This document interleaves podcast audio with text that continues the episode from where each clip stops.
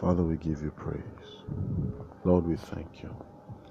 We honor you. Your word is good, and your word keeps us. Your word does exactly what it says it will do. Your word is the creator. We honor the word of God because your word is you. Thank you in the name of the Lord Jesus. We give you praise.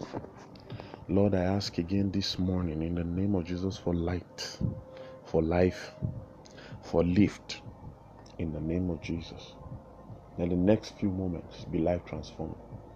In Jesus' mighty name we pray. Good morning. It's an honor to be in your space bringing you God's word. This is the first day, the first work day of the week, and we are excited to bring you a word. I'd like to bring you a very quick word from the Lord this morning as you proceed into your day. And I know you will be blessed. Now, I, I, want us to know that believers don't miss it in the complexities of God's word or of God's things. We miss it in the simplicity. It will amaze you that when God tells you the thing that is going to change your life this year is not something that is rocket science. It's not something hard. God is not a herbalist. God is not going to go tell you to go and find the the the womb the womb of a of a Brazilian preg, uh, of a Brazilian spider. No, nonsense. The things that will change your life are so simple. You will wonder why you did not see them before. So let's look at it. Proverbs chapter four. I read from verse 5. Get wisdom, the Bible says. Get understanding. Do not forget, nor turn away from the words of my mouth. Do not forsake her. Now, wisdom now takes on a gender, and he says it is a her. That means wisdom should be pampered Wisdom is akin to taking care of a lady. And if you if you have children, you know that the what it requires to be the parent of a boy is totally different from what it, it requires to be the parent of a girl. It's it's a, it's a different ball game altogether. The drama the drama is different. All right.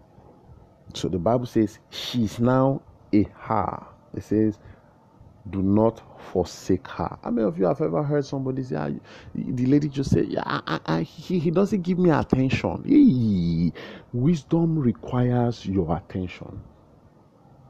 Don't forsake wisdom. He says, if you give wisdom attention, he, wisdom will preserve you. And if you love wisdom, wisdom will keep you. You now understand why men like Dr. Mike Murdock have made great impact. What they did is that they loved wisdom.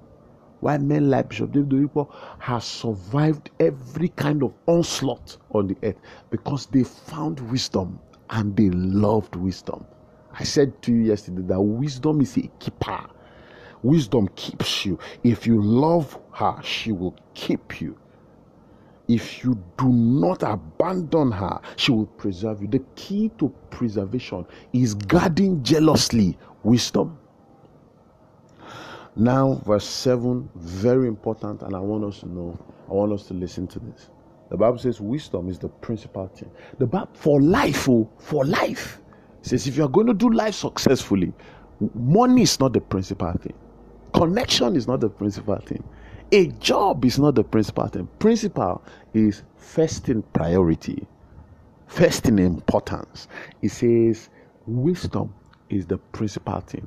I read in my Bible, in the same Proverbs, the Bible says the prosperity of a fool will destroy him. Yes, sir. Yes. It will, it will kill him. So it is not it is not money that is the principal thing. According to scripture, it's wisdom that is the principal thing. Then he says, Therefore, get wisdom. Then in all thy gettings, get understanding. In this week, get wisdom.